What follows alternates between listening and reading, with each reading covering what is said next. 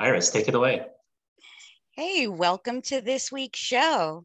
Today we have Vicious, a professional dominatrix that I'm very excited to have on. I've been wanting to get you on here for a while now. So, hi, welcome. Hello. And Thank and uh, yes, welcome. And uh, this is this is our uh, surprise start to our new theme for season three. We wanted to cover people of different lifestyles and learn from them. Uh, so here we are. So exciting. And I know you in personal life, and I already think that you're a blast and I adore you. So it's extra fun to get to talk to this about you or to get to talk about all this with you. So, what, how exactly does one become a professional dominatrix? Generally, it's there's not like a school for it, so it's not really like a. It's really more pertain to your training and how much you're willing to go and put out there. And really, it's a lot about self learning. I had to learn what my tolerances and what my preferences are were before I could take on any clients or people on my own. I also had to learn a lot about anatomy. You have to learn about safety procedures, keeping your space clean, you know, how to properly choke somebody because, you know, shockingly enough, it's it's an art, you know, you have to make sure there's some people who can't get marks. Well, if you like to be choked and you can't get marks, that's a real there's there's certain things you have to do to be and you have to know that. And that's YouTube isn't really going to teach you that type of stuff you have to you have to really find somebody who's just way more pro than you and i worked under a, a dominatrix for three years um, in arizona and she was fantastic and um, she you know takes people on invite only and i was really fortunate. The company that i was with and that i was with at the time um, really hooked me up with her and um, it was several years and i was just working as i started as an escort. So it was like you kind of go from just going on dates with people to get through college and pay your rent and not have to live in a dorm to it being like a real job that you almost have to kind of decide like is this going to be my career so it was a very interesting like right turn that i didn't really expect to make when i was So younger so so you mentioned being an escort. So you know this that that I guess that was your your start. I guess right. yes yes Did, now did, did you grow up in a in a liberated household? No, I my mom is a missionary. Um, she has been a missionary, a Christian missionary under the Assemblies of God since I was about 12. And that is pretty much, I grew up Catholic until I was about, I want to say eight or nine. My mom converted to Christianity and it was very strict. We were not really taught about any of that. And even sex was something we really couldn't bring up or even sexual things. So I definitely did not. but I always felt like there had to be something more. Like, why would you want to keep something secret that was so, um, Mhm. it seemed personal and and could be so interesting, you know? Did you go to a school that uh, taught sex ed comprehensively? Um, I went to public school and then I just did my senior year in private school, but I was actually, I did public school only until about fourth or fifth grade, then I was homeschooled. So until fifth grade, yes. And then after that, it was just my mom uh, making me write reports on STDs. that So was like fifth grade onward, you were homeschooled. Right. Until um about ninth grade. About so about five years of there I was homeschooled. And then in about ninth and tenth grade, um, I did like home study. That was like the first program that they offered. And my mom was like, well, that seems okay. And so um, I think she just didn't have enough time at that point. So I just did that. And it was great, actually. It was really, I had some And- really and- awesome teachers. And, and, and I imagine this homeschool was somewhere abroad. You don't have to say the location. Um, it was it was just Northern California. Oh, okay. And, and I imagine, you know, with your mom being active as a missionary, there's a pressure for her to, you know, put on a good image, you know, totally. live, live the, live according to what practice, what she preaches. So it was Yeah. incompatible to openly Yeah. discuss sex topics, I, I Oh, yeah. imagine. oh yeah, even the basics, it was not, it was a, not a thing. It was like, we don't talk about that. I was like, oh, okay, you know? Yeah. And I imagine there must, there's a lot of tension naturally between sex and religion. Totally. And I think too, like the exploration of anything even remotely sexual, you know, is is a no, you don't talk about it, you know. If you're not praying or worshiping, that's really all they kind of cover. Hmm. Did you right. date in And high if it's school if you're married, if you're married and if it's pro- procreation Right. only, Right. and that's it. Right. Did you date in high school and college? a little bit, but good Christian boys. Okay. I say Did- that and did- I laugh, but they were sweet men. They were sweet guys. Did you go to a, a, a public uh, state college? I did. Okay. Yeah. Okay. So you weren't too sheltered. That must have been a big awakening. Um, I went with like an arts program at first, and I wanted to do like I had um, I already had had like some early childhood education. So like my first job, I really wasn't trying to be a dominatrix. I was like, I'm gonna be normal. I'm just gonna do this to get through some college, and then midway through, um, some family got sick, and I ended up having to move back, and I kind of was like, what am I gonna do? And I ended up um, using my ECE and my because I actually took criminal psychology for a little bit or psychology. You start there, but I wanted to do criminal psychology. Ended up doing um, I ended up being a social worker of all things for two years, Yeah. which was Now- atrocious. Now, why why escort? Uh, because like I, I I know it's wanted- one thing to have a crisis of faith. I know it's one thing to have a big awakening in college, but you know it's another thing to say I'm going to work uh, a- a- as an escort. That's quite a step. Like why why what made you want to uh, delve into that? I'll be honest, I was always curious, more curious than my mother could ever really. So I just learned to not ask questions. Um, I just found my answers at other places, um, public libraries, you know, just basic like reading books. You read a romance novel that's not really like geared towards, there's always a romantic aspect to it. There's always guys and girls. So I got a lot of it through that. And then, um, you know, I had a lot of friends who I, I think I lived vicariously through them because I was too afraid to, to kind of do it on my own. Yeah, Um, so you had the was fr- you had the friend that you can always talk Yeah. and giggle about it with, correct? Yeah, Oh, no, of and I had a, several of them. Basically, I had hoe friends, and they were great. Wonderful education. Very. Oh, very friends are the best. They're the best. They're the best. Um, I think I'm the hoe friend now, but like I think I get a lot less sexual contact than people assume because of my job. But I swear, like everybody, they'll text me and be like, "So anal." I'm like, "Girl, just use lots of lube. You're good." But, you know, you have to be like that. You have to have that one friend that can tell you things you can't ask somebody else. Right. The questions you um, don't want to ask your right. mom or your doctor Right. or eh. And Now, now how to about the how about the transition then between uh, escort and dominatrix? Like, what what made you curious about that? Was it the men that you met that secretly shared that? Yeah, I like I like when the girl takes the lead or something like that. No, I think I was just really good at it. Like, okay, so with, with I was just really good at it. But no, but being like when you're when you're comfortably good at something and you don't have to work too hard, it's definitely more appealing than having to work and work and work and potentially not reach the potential that is for you. And I think um, kind of going back to your other question um, with transitioning, um, I don't think it was a hard transition because at the time I they knew I was like super young. So they were like, it for me, it was more like I want to pay for my books and not stress. And I would ask the other girls, "What are you guys doing?" And they're like, "We go on dates with old guys." And I was like, "I could totally go on a date with an old guy." I was like, "I could do this," and um, you know, they just that's really they didn't really bother you for other stuff. If they wanted more, they would be like, "Hey, so you want to like come back?" And you're like, "No," you know, like you got and you got money. Hell yeah. And it wasn't specifically like I think everybody just assumes if someone's getting an escort, they're having sex. And and if you're getting a prostitute, yes, that's definitely what you're looking for. An escort's more of like a date. So I actually had homosexual clients who just needed beards.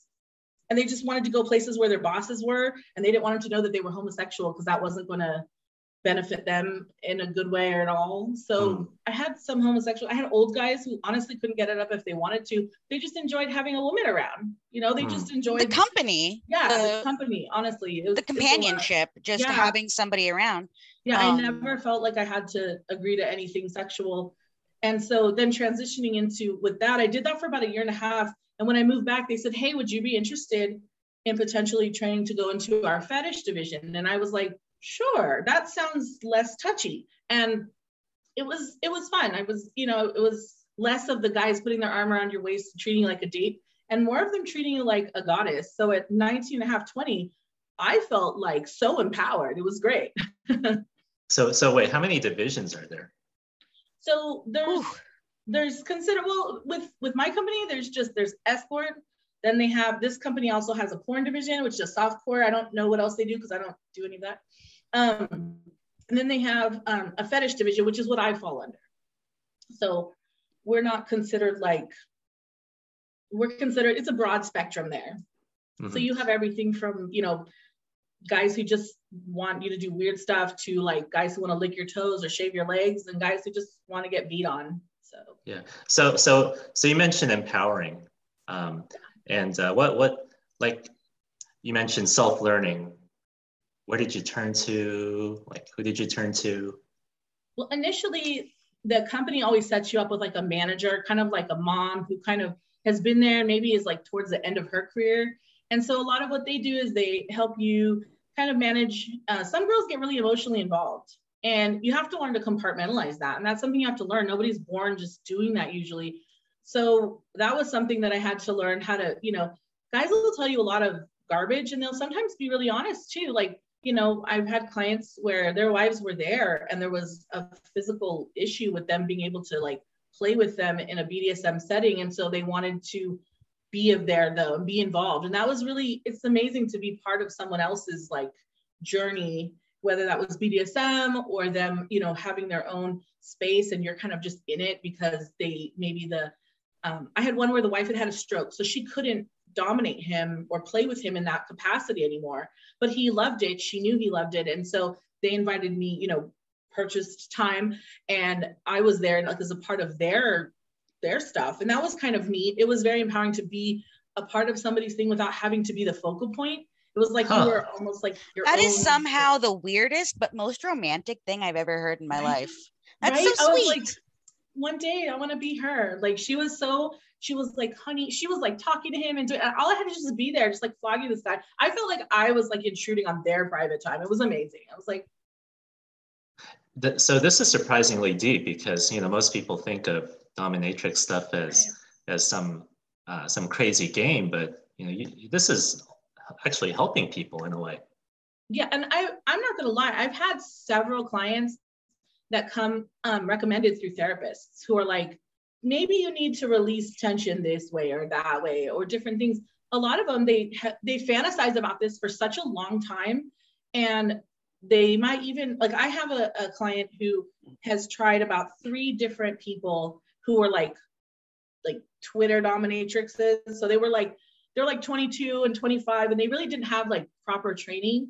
And so it was more of like a money grab than it was something for them.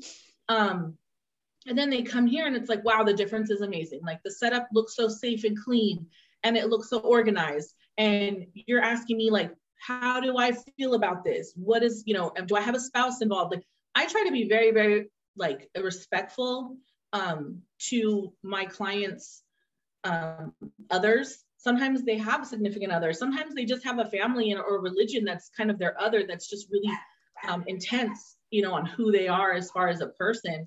Mm-hmm. And mm-hmm. they don't know how to like break out of that. So they're trying to do this like on the side. And I try to offer like no condemnation, no judgment. I'm like, okay, well, are there any things that I can maybe not call you or not say to you or not do with you that is someone else's space with you, you know, or try to be a little bit more like thoughtful towards their other part of their life, you know? Mm-hmm. Um, are there, is there anything uh, in common uh, uh, among your clients that would make them want to seek um, this type of thing? I think the or, same thing that that kind of put me in this is just the, the want for more. Like there has to be more, you know, and I think some people are fine with the norm and that's great. And some people like just a little bit, like maybe they, you know, maybe during sexual contact with a very intimate partner that they trust, they want some spankings or they want some hair pulling or something, you know. And then there's people who want more. They just want more. And I think that that's probably the only commonality. I mean, I have had women, I've had a lot of older men, but a lot of times that's the age where they can afford it or they have the kind of like balls to just say, I want this, I don't care anymore. Um, uh-huh. But I have younger men too. Like I have all ages, all types. So not really, except for that want for something more. Just the want to explore and adventure. Yeah, they just they it's like I especially I think you hit ages in your life, and I think it differs for men, women, and different people. Like, is this it? Like, you know, I, like a lot of them are business owners. A lot of them are in like high, you know, stress jobs where they um, you know, lawyers. I have people who are in, you know, like local local politics and they have really really high responsibility jobs and i think you come here and someone else is responsible for everything and you get to kind of just be without having to have those expectations without having people. to be the authoritative person the right. decision maker the and just kind of yeah. yeah. getting that stress relief that yeah. i mean that makes perfect sense yeah um, well everyone i think everyone knows the stereotypical portrayal the the cat suit and the fishnet uh, michelle pfeiffer right uh, batman returns right. Um, uh, I imagine that's a tired old stereotype, but is there is there uh, well is there anything you want to say about you know uh, breaking the stereotype? I think I think the biggest stereotype is porn ruins a lot of things. you know, oh, like you're not going to go next door and your neighbor's not going to be half naked watering her lawn. That's not true. and the same with the same with dominatrix. You know, like we aren't here just in our. You know, have you ever worn that pleather, it is sweaty. Okay, nobody. It's so gross. It. No, you got five minutes. I got five minutes. I'm over it. But you know, so there's a lot of things that are just not feasible in real life that are, and a lot of people, I think, when they look up dominatrix, BDSM, you come through a lot of porn and sexual things. And I think if there's one thing I could tell people is that BDSM doesn't require sex and you can you can do it but it doesn't have to require sex and many people who live the lifestyle don't really ever, they have normal sex and then they have BDSM. And it's not always mutually exclusive to each other. Right. But it doesn't, it's not that sex is necessarily a requirement right. for either. Right. Right. So you can have, you know, you can have BDSM without sex and you can have sex with BDSM. It's all, it's all not really just the sexually charged stuff a lot of times I don't think my my clients are even really attracted to me on a physical level. They're attracted to the dominance. They're attracted to the thing that makes me different. Anybody can go and have, you know, it's like what makes you better or different than their wife? Well, their wife's there every day. Their wife, uh, this is, you know, this is their not wife isn't going to come into their dungeon and and you know be all dominating and whatever every single day. It's very hard to do that every single day and live up to that every single day. And I think a wife would probably be tired. do, are you concerned that uh, you might ruin existing relationships? Uh, you mentioned compartmentalizing. Uh, you're, you're saying that there's these are separate circles, regular sex and BDSM sex. Are you concerned that you might be ruining relationships? Um, I think I would be if I was involved in sexual relationships with them. I'm I honestly don't think people understand BDSM. And I think if I have a lot of clients who their significant others do not want to have, they know that they like certain things and like, yeah, I don't, I don't really want to do that, but that's weird. Or a submissive man may also have a submissive wife who, yeah, she runs the house well, but she could never and would never want to dominate him. I think a lot of my clients uh, operate on a don't ask, don't tell kind of policy, or they're in private, open relationships. And so this isn't terribly offensive. Um, I do have some that are hiding it from their significant other, but I feel like that's kind of their their burden to bear. I mm-hmm. didn't like I don't seek them out; they come to me. So I'm not really doing anything that I feel would break up a relationship in the sense of I'm not having sex with them. We're not going on dates. You know, I'm not. We're not developing like this deep interconnection. Um, I do have private submissives that are like for my own private, because I live this as a lifestyle as well. And I have my own private submissives. But even then, um, if they have a like a significant other, I actually make it a point to have, be on good terms with their significant others and understand that I understand that if they promise to be home at dinner at five, I'm going to make sure they're home for dinner at five because that's not my space anymore. You know? Right. You have you keep that very specific yeah distance very, very. and time frame yeah you have to respect it you know they they put in their time to earn what they what they have worked with that person. If they've been with them 15 years 10 years they put in a lot more time than i have. And even though i'm a part of this i'm i'm not the first you know there's a primary your family your kids your bills those need to be taken care of. Absolutely yeah. Yeah.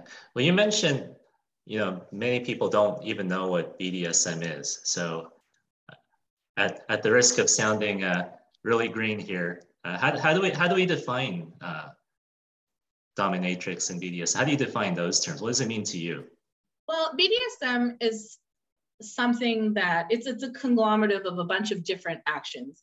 So it's bondage, domination, sadomasochism. Some people say submission masochism really kind of works either way.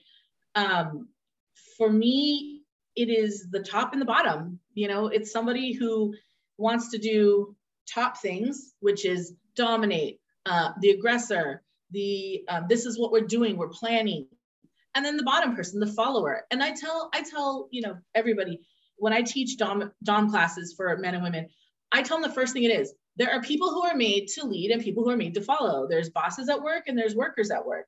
And then sometimes a worker may elevate to, you know, a boss position, but you rarely see a boss go down to a worker position. So that's kind of how I, I, I guess separated is my job are these three things. And your job are these things. Depending on my clients, of course, their needs are very usually unique. Um, somebody could just really want to like be a foot worshiper. And they're just a real mild submissive and they just want to worship feet and tell you how wonderful your feet are and what a goddess you are. And you're like oh, okay thanks. Um, and then there's people who just truly want to be degraded. My specialty is degradation humiliation and deprivation which is why i have cage and all these tools but you don't need all of that to do every, you know this is my dungeon is for all sorts of different types of bdsm whereas at home you might just like stimulation which is something you can do with yourself and it's mild, you know? So for me, it's a lot of different actions. And personally, um, like I said, my specialties are degradation, humiliation, and deprivation. So those are like my my top tier. That's kind of what I my strength. And and uh, and uh, we're we're in your dungeon virtually. Uh, can you give us an orientation? Um, so that's my cage. It's a people cage. I love it. People are like, is it a bird cage? I'm like, not in my dungeon. It's not. It's a people cage. And I put many people in there. Um, and How I big like is it? Um, it's probably like two feet by two feet, maybe a little more. So it's, it's small. So you, you, you, you can only stand. You can't. Uh, You, you you can't. can't. stand. It's only maybe about Oh, it's only two by two. Oh, yeah, and then and then height wise, it's maybe five feet. So I could stand Oh. in it, but but I don't think anybody else can. Yeah, so it's it's. oh, my back it- hurts thinking about it. I know it's amazing. they love it, but also sometimes you have to kneel, and I have carpet inserts. So if you're a good boy or girl, you get the soft carpet, but if you're a bad boy, you get the cheap hotel carpet that feels like like just gritty sandpaper. And Oh. depending on how bad you are, you can be there for a long time sometimes. Uh huh. So it depends. Um, behind me is it's the St. Andrew's cross. So it's not this way, but this way. And it's more like an X. And there's um, hooks all around it um, to attach like cuffs or any other type of bondage gear. Now, now is Saint Andrew the saint of anything, or is that just a name? Honestly, I believe he is. I think that's how he was crucified was on like a X cross. But in BDSM, we just thank him for his ingenuity for a cross. You mean his sacrifice? right, his martyrdom and and teaching us so many new fun things. Uh huh. Are, there- are there prayers to him? No, not in this, not in this church. Oh, I see. So Yeah. I think another stereotype about BDSM is all the tools. Can you can you give us an orientation? Sure. Well, there's uh, so there's there's two, I think one of the bad stereotypes of BDSM that it's just about beating. And the thing is, is I can make somebody submit without having to beat the crap out of them. Like I said, some people can't have marks, and some people can't take pain. So you're not a very good submissive if I hit you once and you're crying and already calling red or yellow, or your safe word, which I use. I use generic safe words here. It's just easier for everyone. Red is obviously stop, and that will cease the session completely. And I'll tell you, if anybody is looking to get in any type of BDSM um, role play, whatever you're doing, even if it's privately or with somebody you trust, always, always have safe words. If they don't ask you your safe word, you don't want to play with them. Because that should be the first thing you're asked or or as a Dom that you're asking. Rule Um, number one. safe- totally number one. And if you can't think of one, red, yellow, green. You know, we, we know it already from driving, so it should be real easy to follow that. Yellow is I mean- I need a break, I want to take this into other parts of my life. right? Just walking into the grocery store, red. get red, red right now. I feel you. I feel you, and it works. But some people um, prefer like stimulation. So the tools range from something fairly innocuous, and this is just a little. It's pokey and it's roll. It's called a Wartenberg wheel. It's an actual medical tool. I don't know if that helps or not. Isn't that for uh, isn't that for uh, uh, facial treatments? You can't. Well, this one would you wouldn't like want to do this. Micro needling. It's for similar. Yes, that would be the smaller one that they usually use. But that one is for they're actually for nerves to test nerves and stuff like on um on people in a coma and things like that. Um, but what we use it for is is like during deprivation, not everybody can take a full outfit. So I have a full leather bondage, like full outfit where, you know, you can't move hands, you can't move anything. You can't take it off. It's a straight jacket basically, but all the way from the top of your head down to the crotch area. And it ties on and it's great. It's lovely. It's a it's a favorite. It's a fan favorite. Um, but not everybody can handle that kind of deprivation. I mean, imagine putting like a bag over your head. That would be like really stressful if you've never done it before. So I usually start out with um, really basic things like a soft, a soft material type of um, like GIMP mask or just a little mask and has eye holes. So you get some, some, you know, your senses, but not all of them. Like you can't move. Some of them have eyes covered. Some of them have different things. And then when you're wearing that, then you have sensory deprivation, which is like where then you start bringing these tools in. So maybe they're sitting in a chair and they have the mask on and they're cuffed down to the chair, and then you're running this. They don't know when it's going to happen. They don't know how much pressure you're going to put on it. They don't know where you're going to put it next. It's a very like kind of surprising, scary, fun type of easy, very low level play. So that would be like the lowest level. And they actually make gloves called vampire gloves that have little metal bits on them. So you can wear them like a glove, but you can run that lightly or not so lightly down someone's back of their calves, lightly down their sides, like the flank area. Um, even on their head, it's kind of like a really intense head massage. Some people love it. Other people are like, oh my God, that's too much. So it's nice because you're able to kind of decide how much pressure and how little pressure you're going to put. Um, some I'm not gonna lie, like I'm looking at some of these things going, I have that in my kitchen, but it looks a little different. Yes. And the gloves that you were showing right now, I mean, we're audio only, but I was looking at those gloves going, I use something very similar to pull weeds from my garden. Well, these so. are specially made. There is they're on lambskin so that you don't hurt anybody. Ah, yes. But they do. It is a lot of it is derived from objects like everyday things. You know, there's some of them that look like rolling pins, but instead of a smooth area, they have textures or little tiny points and things like that. So a lot of them are derived from everyday objects, but they're made for skin. A lot of silicone-based tools are coming out now, which is fantastic. Um, and then you have, you know, the normal wood-based tools that, you know, paddles, and you can pick what kind of like, you know, different finishes you want on them. Like this one, I tend to get mine with a smaller area because I have a smaller hand. So a man's and a lot of what they sell has a much wider grip. It's a little bit much for me, but this one's nice. I had this one customized. It has little spikes on the other side. So you can get a spanking and a little stimulation. Because imagine okay. after, you know, try to keep it fun, extra fun. Um, so there's a lot of different stuff. There's chains back there for different types of bondage, um, different types of paddles. We probably have probably 30 different types of paddles in here from acrylic to wood to silicone. So there's a lot of different ways that people can explore and different intensities as well.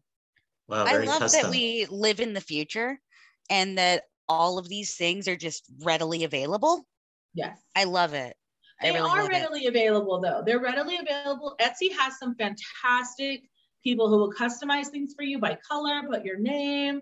It's fantastic. There's a the BDSM is really growing. It's not this underground thing anymore. It's definitely getting a lot more acceptance since it's been more mainstream. And as much as I hate to say it, um, Fifty Shades of Grey, which is highly inaccurate, but gets the gist, has really kind of brought it into more norm and made i think men realize that women are interested in that and women realize they're interested in that and kind of brought some of it to the forefront and had made it more like in your home type stuff. Where as before if you wanted to check out anything bdsm you had to go to like get porn or you had to go to your local sex shop or you had to go do some real shady stuff out on craigslist. And it's definitely not like that anymore which is which is probably one of the benefits of having it kind of put out mainstream like that. That's what i was about to ask too is i mean i've noticed in I mean, I hate saying that it was 50 shades of gray, but probably I've noticed that people are tending to be more open, more willing to discuss mm-hmm. uh, dominatrix, uh, domination, submissive, BDSM. I've noticed that there's more and more people that are willing to have the conversation. It's not as taboo. Yeah. How how does that? How do you feel about it? Is that good or bad for business? I think it's great. Um, I think it's both. I think, as always, when you open a new door and everybody comes in, um, for me, it hasn't changed a lot. My company really screens everybody. They're they're much, you know, they have a lot of discretionary rules and stuff. So we haven't, I mean, we're busy, but we've always been busy. And that's, I think, what people don't understand. 15 years ago, almost 20 years ago, when I started, there we were busy, but because we were young and fun. Now the the clients I get have changed a little bit. They're not good looking. They're not looking so much at the physical part of what they want as a dominatrix. They're looking at what are your specialties? How long have you been doing that specialty? And they want something more long term um, I have clients that I've had for three, four, five years on a regular basis. And then I have clients that I've had over like seven years that they come like twice a year. So it really, you know, for me, I've stayed fairly the same. It's more of how excited they are about it. But I definitely have noticed the rise in like OnlyFans dominatrixes and um, and people on um, like different social medias really like selling their dom services and I kind of, you know, I, I teach classes for subs and DOMs, and I always tell them, ask, you have a right, whether you're sub or not, you have a right to say, where did you learn? You know, I have first aid, I have CPR. Do they? Because should something, God forbid, happen, they need to be prepared for that, you know, and and do they have a clean space or are they meeting you in a dingy hotel room and bringing out weird stuff from their kitchen which is cool if they're your own kitchen and your own stuff. But if you're meeting some sketchy dude at a hotel that he's going to dominate you and he's bringing out, you know, weird stuff that isn't like really looking clean or if it's not looking professional, then you're kind of, you know, putting yourself in a dangerous situation. I don't think in that area it has changed very much. There's still sketchy people doing sketchy things for either sex or money and you have to be aware of that like i've had a lot of clients who've come from domination you know dominance dominatrixes whatever who have charged them all this money until they were dry and they didn't care and they just took their money and then didn't give them anything in return and i always tell them you're here to serve but you have to survive first like I have had fin subs before, and I tell them, give me a list. I want a detailed list of all of your monthly expenses. Okay, you make this much a month and your expenses are this much a month. That means you have an overage of this much a month. This is what I'm taking, and this is what you can afford to pay. This is what you can afford to play. You know, other ones, they just, you know, it just depends on like what they're looking for and stuff. So fin sub is short for financial submissive. Yes. Okay is is pricing uh, uh, out there in, in the open or is it kind of like let's have a consultation and then we can talk uh, costs um you have to pay to talk to me like i don't talk to anybody without you know because they'll waste your time oh well give me a task so i can see if you're really a dom get out of here next and i think what they don't realize is we have a lot of people who want to talk to us and want to waste our time or get dominated without you know we're putting time and effort. And the more time and effort like i put a, obviously you know i put a lot of time i have a dedicated space. It's safe it's clean. I have we take temps. I mean we put a lot of time and effort. I have these are higher end tools. Like you don't just uh, st andrews crosses run at the minimum maybe 1500 so for a customized this is one of a kind there are no others like it and all the hardware on it alone probably costs uh, $200 just to make sure it's mounted to my wall. It's rated for like a thousand pounds. Like I make sure my stuff's pro, like, and it's not cheap. And so there's my time. But if you're gonna go meet somebody in a hotel room who's gonna spank you a few times with, you know, some porn, you know, some, you know, sex shop rope, you're gonna have that pricing. So, but it also depends on what kind of, you know, what kind of session do you want? Do you want a fulfilling session with somebody who can read you because that's what they do? Or do you want somebody who's just thinking how much money they're going to make? You know, and that's the mm. difference. So it very much is your job and you get what you pay for. So it right. seems like the, the concerns you have are the concerns of, of any pretty much any other business. You want you want personalized uh, service, that understanding the client, the, the, the, right tools for a job, the right space for the job, uh, taking care of expenses. Um, yeah, this this sounds this, this sounds like you're, you're, it's like you're talking about any other business and that's and that's ultimately that's what this is this is you know while i live it as a lifestyle which means i do surround myself with a lot of people who have a more submissive nature that's just natural i'm a dominant and i'm a dominant all day long now the degree of dominance obviously changes um, I don't can't interact with people and be like, Iris, you're doing this tomorrow. Like that, she'd be like, um, yourself. I'd be like, and, um, you know, excuse me.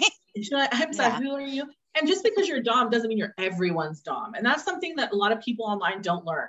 They think that just because you're a sub and just because they're a Dom, they can dominate you. The thing is, you're not their Dom. So you come at them with the same respect you'd come at anyone. But I do tend to uh, draw or attract a lot of friends um, that are either really, really like out of the norm mold as well, or they have more of a sub nature and they enjoy that somebody has the plan oh, you guys want to come eat at my house? We'll do cocktails and we'll have s'mores. They're like, great plan. I can just show up. So, you know, a lot of just how I am naturally, I think tends to attract that type of people. But I also have private submissives, people I usually meet um, through events. There's a lot of events in different areas. LA probably has the biggest here in California, probably has the biggest like concentration.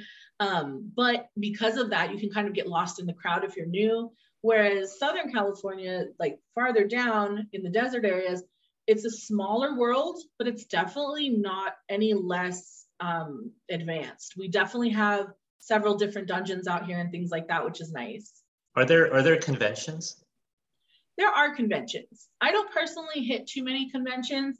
I like to go to events. They have events where you can go to dungeon parties, you can go to demos. Like I personally put on demos a few times a year, probably about six times a year or so. And it's like a cocktail party with a BDSM session at the end. So you chit chat, you talk.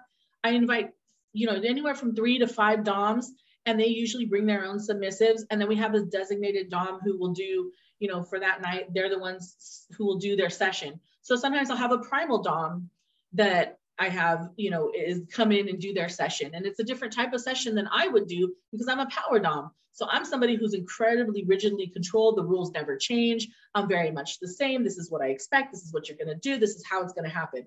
Whereas with the primal dom, they're a lot more instinctually based. So they'll change their session based on even tools and things like that, based on what they're feeling and how it, you know, where the vibe's taking them. And then you have daddy doms, which are much more sweeter and they kind of, yes, they're going to hit you, but they're also going to, like, are you okay? Do you need things? What's going on? Whereas with me, I rely a little bit more on reading my client and I'm like, okay, he's probably thirsty now. We're going to take a break here, things like that. Do you find do you find that men uh, have a tough time expressing their their wants and needs? No, I think that's why they're here. They finally decided to express their wants and needs by the time they get to me, they've already suppressed them for so long that they know exactly what they want and exactly what they need. They may not know what it's called, but they know like, like I, I think men are more accurate in telling me how much pain they can take. Whereas a woman's like, I don't think I can take anything. Like, I mean, maybe just like a little, or I think women are much more afraid of hitting, getting hit because it's such a thing. You know, obviously domestic violence and things like that is a very big thing and you have to worry about it. There's a fine line between, and I tell my male doms this, get consent because there's a fine line between what you have consent for and violence that's not necessary. And you have to make sure, ask each and every, do you like this tool, this tool, this tool, this tool? If she says yellow, your arm should stop wherever it's at. That's clear and enthusiastic consent in every part of life.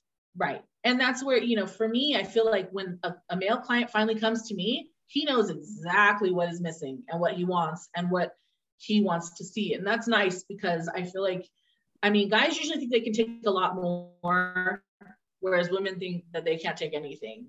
Usually yeah. somewhere in the middle there. yeah, yeah. Um, um, I know, I know you've touched on, you know, help helping people uh, in, like explore uh, and stuff like that. Do you do you find do you find that you're uh, giving therapy on the side? I feel like it's therapy, but I feel like maybe it might might be. I mean, personally, as someone like I said, I was a social worker for a little while, and I saw a lot of crappy things, and I lot of, saw a lot of things that people did to each other, and it, it was honestly one of the worst jobs I ever had. And I haven't had a ton. Obviously, I've done this for a long time, but it was definitely a reason why I said like I can't do something that's gonna suck my soul. You can't compartmentalize a child being hungry. You just can't. You just can't. Right. I can compartmentalize a grown man who spent 45 minutes after a session crying because it was so emotionally taxing on him. That's fine. He'll live, you know?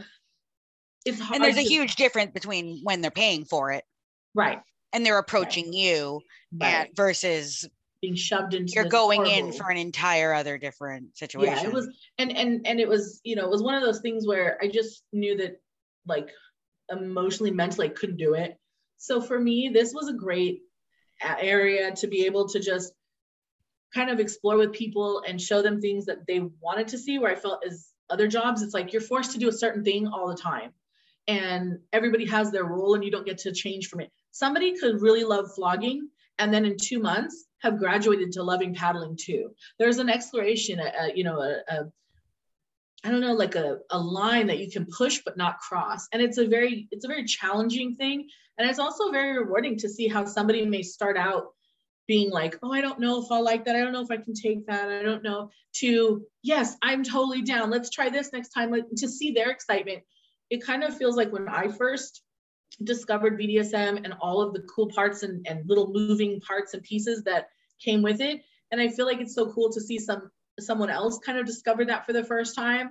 And it's definitely a privilege to be able to walk with so many different people down these slightly different but really like umbrella the same path so it's really neat to see them like kind of come out of whatever shell they were in or be honest with themselves about things and that's always like to me the biggest plus for it is it, it allows them a lot of times it does carry over into their personal lives a lot of my clients have been like i'm going to talk with my wife about this i really think that I think she, you know, should come, or I think that maybe she'll let us, maybe if I bring these toys, now that I know how to use them, I want to show them to her. Whether the person takes it or not, at least they're exploring and they're they're not just sitting in that stagnant place where they're not happy.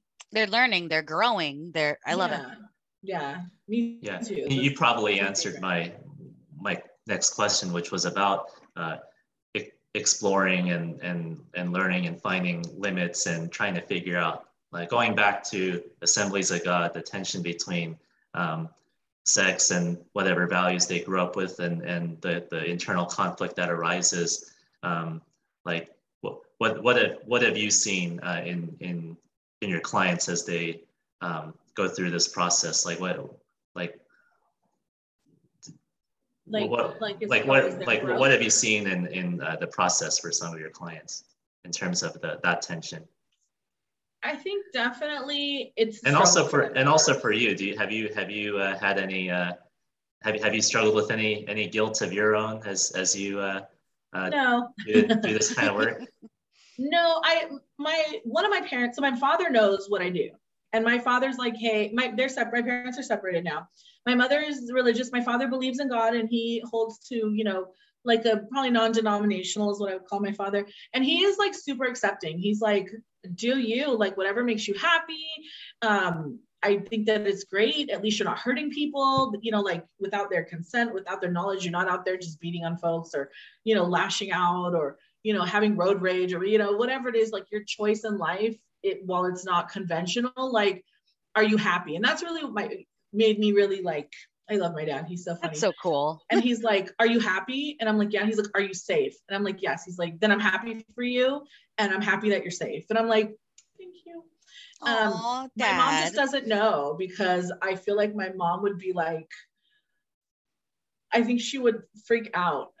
and honestly, like, like we have a, a our relationship is decent. Like it's decent. It's in a it's in a good place, and I don't want to I don't want to throw something at her that isn't really like it doesn't affect her, you know, like as a, it doesn't affect me being her daughter and it doesn't affect me being her mother or her being my mother. So I feel like I don't really have to put all of that out there. Um, I do own other businesses. And so she knows I'm an entrepreneur. She knows I run businesses. She knows I've sold a business. And so, you know, she that's like enough for her. I think if she asked me though, like really asked me, I would feel bad lying to her and saying, like, oh no, I don't do anything, you know.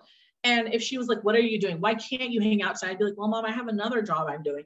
I think I would have, I prepared myself for the potential of that.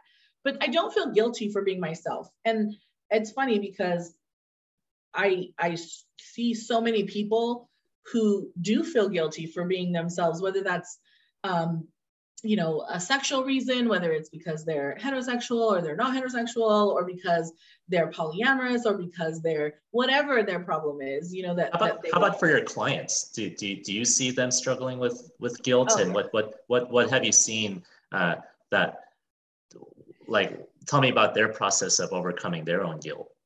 Some of them don't. Some of them just live with it um, because they know they can't give up what they need. They know that they're not happy with what they're doing the right thing, but they're also like, you know, they don't want to be this bad person. And I explain it to them like this why, why would you have desires like this that don't hurt nobody, that they're not against the law, you know, like why would you have desires like this if they were oh so bad? If God made you in his image, then that means that maybe God's, I mean, God, you know, Jesus did go whip people and stuff for their taxes. And I'm just saying, I'm not the first person to use a whip, but Jesus also used a whip, you know, like there is, there's, for me, it's like, it has to be like what you can handle. And a lot of these people just can't handle being unhappy or being wanting more and they don't understand why they want more.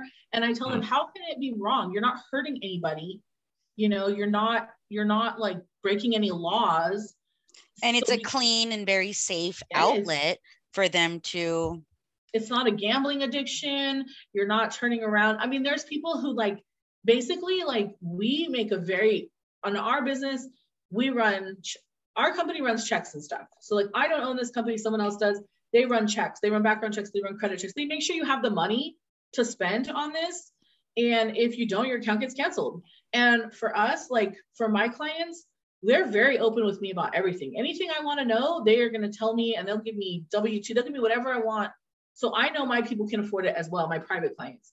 I mean, um, casinos don't check that on their gamblers, right. bars don't check that on their drinkers. So, I mean, it's like it seems extensive to a to a certain point, but then it's just like, well, given the situation, it makes total mm-hmm. sense. Yeah, because that would be probably a way where, well, there'd be a lot of liability too. I'm sure that would blow back that they're trying to avoid. I'm sure. For right. me, on a personal level, it's just I look at it like this: if the run the dry the well runs dry, so does mine. So I need to make sure that person is going to work on time, and I need to make sure that you know different submissives every morning on my personal submissives. Good morning, how you guys doing? What's up? Even people that aren't signed under me, like under a contract, but they're just around me and I want to make sure that they're okay. You know, at least a few times a week, I check up on them. Hey, how are you doing? What's going on? You eating good? You know, you drinking good? Because again, if your submissives aren't healthy in every way, financially, mentally, emotionally, most of my submissives, I tell them, are you in therapy? If they're not and they have issues, I recommend that they go to therapy. So I would definitely say that, you know, you have to look at beyond the person. And I think that's something that a lot of other places don't do and i know for me that is something that's that's paramount because i can't push somebody farther than they can handle. And if their issues or their traumas are getting in the way of their exploration we got to deal with that too. Yeah so so it so yeah this is something that people don't know and i'm learning this for the first time. There's a there's a very thorough uh, preparation and uh, vetting process and preliminary uh, screening process that's going on here and to, even for safety purposes things, and these kind of things get like that some things that like make me crazy is I hear there's the term sex work is used as such a catch-all umbrella for all oh, kinds oh, yeah. of things when I mean what you're describing there's not sex what you're describing is companionship, accountability, or in like friendships to a certain extent. So it's not. It's definitely, I feel like this. What I share with my clients isn't a sexual thing, it's an intimacy thing. I know your deepest, darkest secrets. And I am your intense, your your epitome of a fantasy. And it's not a physical thing. It's what I bring to the table. What I bring to the table is unrelenting dominance, high skill. I bring safety and I bring acceptance without any type of judgment or opinion on it. If you come in and you tell me your crazy wild fantasies, I'm not going to be like, oh my God, like I'm not going to do that. My whole job is to say, okay, let's make it happen, you know? And as far as sex, anybody can sell you sex for pennies. You can go and watch sex for free. I mean, sex is, I tell people this all the time sex is cheap, dogs do. Like, happens in the streets all the time with animals. Like, sex is not a, like a, oh my God, it's so hard to find. Like, it's not, especially, you know, if you're if you're attractive to other people and things like that whether that's financially or physically you know what i bring to the table is something totally different. I have you in a most vulnerable place. When you're hooked up to that cross butt naked with your ass out or with your you know your hands tied you're in a vulnerable state. Sometimes their own partners don't see them in that vulnerable state in a way that i see them. So there's definitely a lot more to it. I wouldn't call it a friendship because i feel like that's more in depth both ways. Right. I would definitely say though, there's a space of intimacy. And that is definitely, I think, probably my most number one thing that I sell is that they know the space that they're coming into is 100% a space that's safe and a place of acceptance. Yeah. And and no opinions. Acceptance, no, no judgment. Mm-hmm. Hmm. Yeah and somebody can share that with you because i think that's something nowadays especially with the pandemic i think that has made my online clients triple. That's probably my only space because we just started doing that not that long ago um, and now it's it's taking up more of my time than my in-person clients um, and that's interesting because they're not really even getting anything physical through that you know, in a sense of me to them. It's really the dominance and it's the intimacy and it's the fact that another human being knows your intimate secrets, your deep, dark, you know, fears and and what you're worried about. I mean, it's very hard to sit in front of a total stranger and say, I really, really like this thing. And um, if my job or my wife knows that they'll probably fire me or leave me, that's really, really deep and hard to say and it's a very hard truth and i think that's my job is to listen to those and then help you navigate that and be able to have that have your cake but eat it too you know? Mm. wow. Well um, vicious uh, um, this is very fascinating. I learned something new today so thank you. Definitely. And uh, how can how can uh, people find you? Um, i'm on instagram at Dom, D O M M E Vicious, V I C I O U S. And it's no, it's just all lowercase, no space or anything. And it's private, so you can request and I'll accept you. And then you can check out different pictures. I have a lot of um, information on my sessions. I have links to my actual dungeon and location, and also requirements for possibly booking a session or just taking a class because I do run classes um, we'll start again closer to summer and we'll just do like basic dom classes. We do like a basic rope class things like that. Because i think it's really important to pay it forward when you have a space like this so that your community can do things safely. Like it's fine to do things together with your intimate partners but you definitely want to be safe be able to ask all the questions and make sure that you're doing things properly so you don't hurt anybody. One of circling back one of the things i learned early from my hoe friends if you're gonna hoe you be a smart hoe and you be a safe hoe. Definitely. Definitely. Safety is key in everything because there's so many like ways that especially with BDSM, you can hurt somebody without meaning to, you know, like you as a dominant have to be in control of your emotions because if you start getting emotionally carried away, you could hurt somebody or put too much pressure. You have to really plan and think out and practice. I have dominants in my classes practice no less than an hour a day minimum. And I'm talking get your flogger and just beat a pillow. Like, yeah, it's not as fun as beating a person, but you're gonna have that muscle memory of that repetition down. You know, with with rope classes, I invite them to come in. And if you guys want to come in, tie each other up and get that practice, do it. If you don't have somebody to practice on, you know, make some time and come into to the class and you can practice your ties on people. Things like that are a way where you can learn how to do things right. Watching a demo, I only do so many spaces, so I have very small, small, you know, space with with pandemic and everything. I'm just trying to keep them real small. But we have, you know, you can sit and watch. There's no more than a dozen people, and we have a full session. You can watch all the different ways and see what different kinds, because some people don't even know what kind of dominant they are. They're like, I'm just really bossy. I'm like, yeah, you're just a control freak. That's not the same thing, you know. So it's it's neat to be able to see people in my area and people who are, you know, where I started years ago, learning and and kind of just finding out new things and exploring maybe what they like and what their partners like too. And hopefully it'll help other people get intimacy as well, you know. I I love it. I love every part of it. All right. This is well, so this... great to listen to. I could listen yes, to you. I appreciate forever. you guys so much for being open to the subject and, and having me on. So excited about it. Well, thank you so much. Thank you for coming on. Definitely. Thank you so much. All righty.